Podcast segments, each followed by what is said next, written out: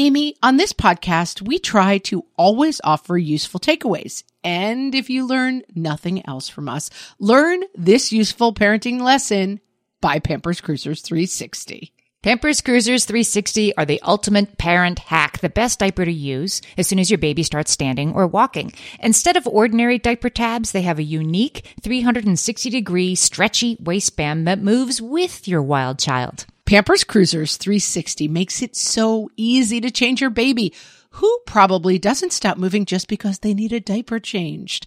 Just slide on to apply and away they go. And fear not, parents. Pampers Cruisers three sixty offers an up to one hundred percent leak-free fit. And they just got even better with a new blowout barrier. Need we say more? For trusted protection, trust Pampers, the number one pediatrician recommended brand. Download the Pampers Club app today and earn Pampers Cash. Then redeem your Pampers Cash for exclusive Pampers coupons, savings, and rewards. Only redeemable via Pampers Club. Pampers Cash has no cash value. Welcome to Ask Amy from What Fresh Hell, Laughing in the Face of Motherhood, solving your parenting dilemmas one question at a time. A member of our Facebook group asked, my twenty-seven-month-old daughter seems to have recently developed a stammer slash stutter, or maybe it's just gotten worse to where we notice it now. Instead of saying, can I have that, like she used to, she now says, can, can, can, can I have that? Usually only at the beginning of a sentence or thought, and I've also noticed most often when she's excited, but it's happening a lot. Part of me thinks it's nothing to get too worried over. She's only two. She's still developing her language skills, and it's more prevalent when she is excited. And the other part of me is a little worried. I've heard it's best to just wait patiently for her to finish her thought, and that's what I usually do, although my husband keeps telling her to think about what she wants to say before saying it. For anyone who has gone through this with their little one, did it resolve itself? How or when? And what's the best approach? I did go through this, so that's why I'm excited to answer this question. Stuttering in little ones and toddlers is very common. It can come and go for sure, and it can even be staggered. As you're saying, your daughter had more fluency a couple weeks ago than she does now. Sometimes it can happen when a child's speech and language development suddenly lags behind what he or she wants or needs to say. Her little brain is exploding, her vocabulary is growing, and she her, her thought complexity is growing, and it's all, you know, getting a little stuck on the way out.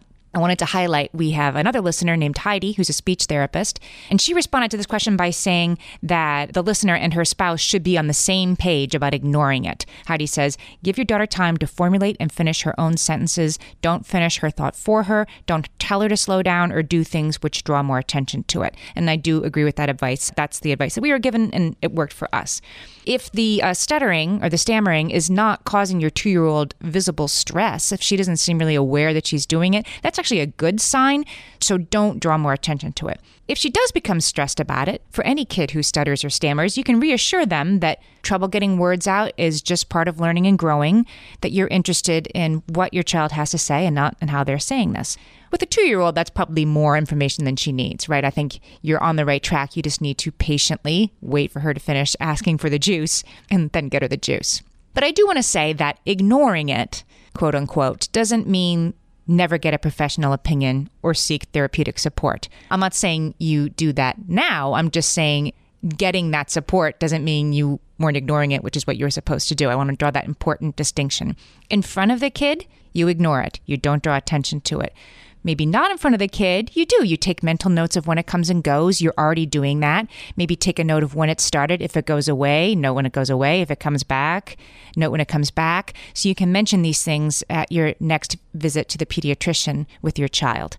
So one of my kids had a, was called a whole word stutter, that they would say, can, can, can, can, can I have it? Like that, not just the sound, but the actual word. And yes, it went away. But yes, that child did end up having speech therapy to help with it. So I want to say that, like, being a good parent and ignoring it can also mean getting the help if it gets to that point where it seems like it's required. So don't worry about it. doesn't mean ignore it, and ignore it doesn't mean don't get help if you need it. I feel like there are larger takeaways here about a lot of things with little ones. There's stuff that we're told that we should not be worrying about, and we're bad moms. And then if we didn't do everything we could about it, then we're a bad mom. So I think it's like taking a step back and knowing that this is something you kind of have to watch and wait and take action on if and when it seems appropriate and get expert advice on that. But don't worry about it in the meantime. That's the best road here if it's possible. You're still collecting information. You don't know if your daughter's going to be doing this in three more months or not. And that piece of information is vital to knowing whether this is something that would proceed to a, a speech therapist or not. I hope that makes sense. Hang in there and let us know how it goes. Send us your parenting question and we might answer yours next. Email us questions at what fresh hell podcast dot com. Thanks for listening.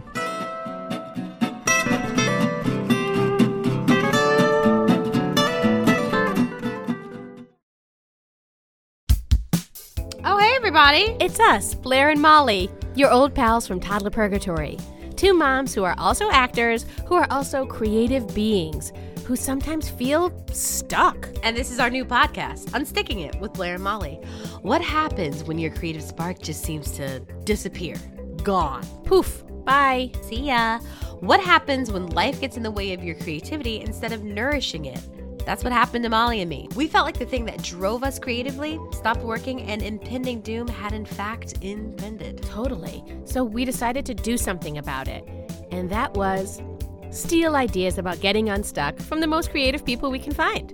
We talk to guests about how to break through the mucky, gluey, sticky wall that can get between you and your creativity. We hear about their journeys, their successes, their challenges, and even their bougie coffee shop orders. Mm-hmm. And we're not just talking Bob Ross type paint on paper artists here, though we talk to them too. We're talking to actors, creative directors, dancers, and people who are working hard to be their best creative selves in a world that can sometimes feel real uncreative. We all have something to teach each other, so let's steal their ideas together. Join us, won't you, as we deep dive into how to unstick ourselves from the life gunk that can get in the way of our creative freedom. Pandemics, school calendars, world events, lack of sleep. Oh, get out of their life gunk. And let's get back to your best creative self. Subscribe to Unsticking It with Blair and Molly. You're not going to want to miss an episode. Unsticking It with Blair and Molly, because sometimes life sucks. Unsticking It.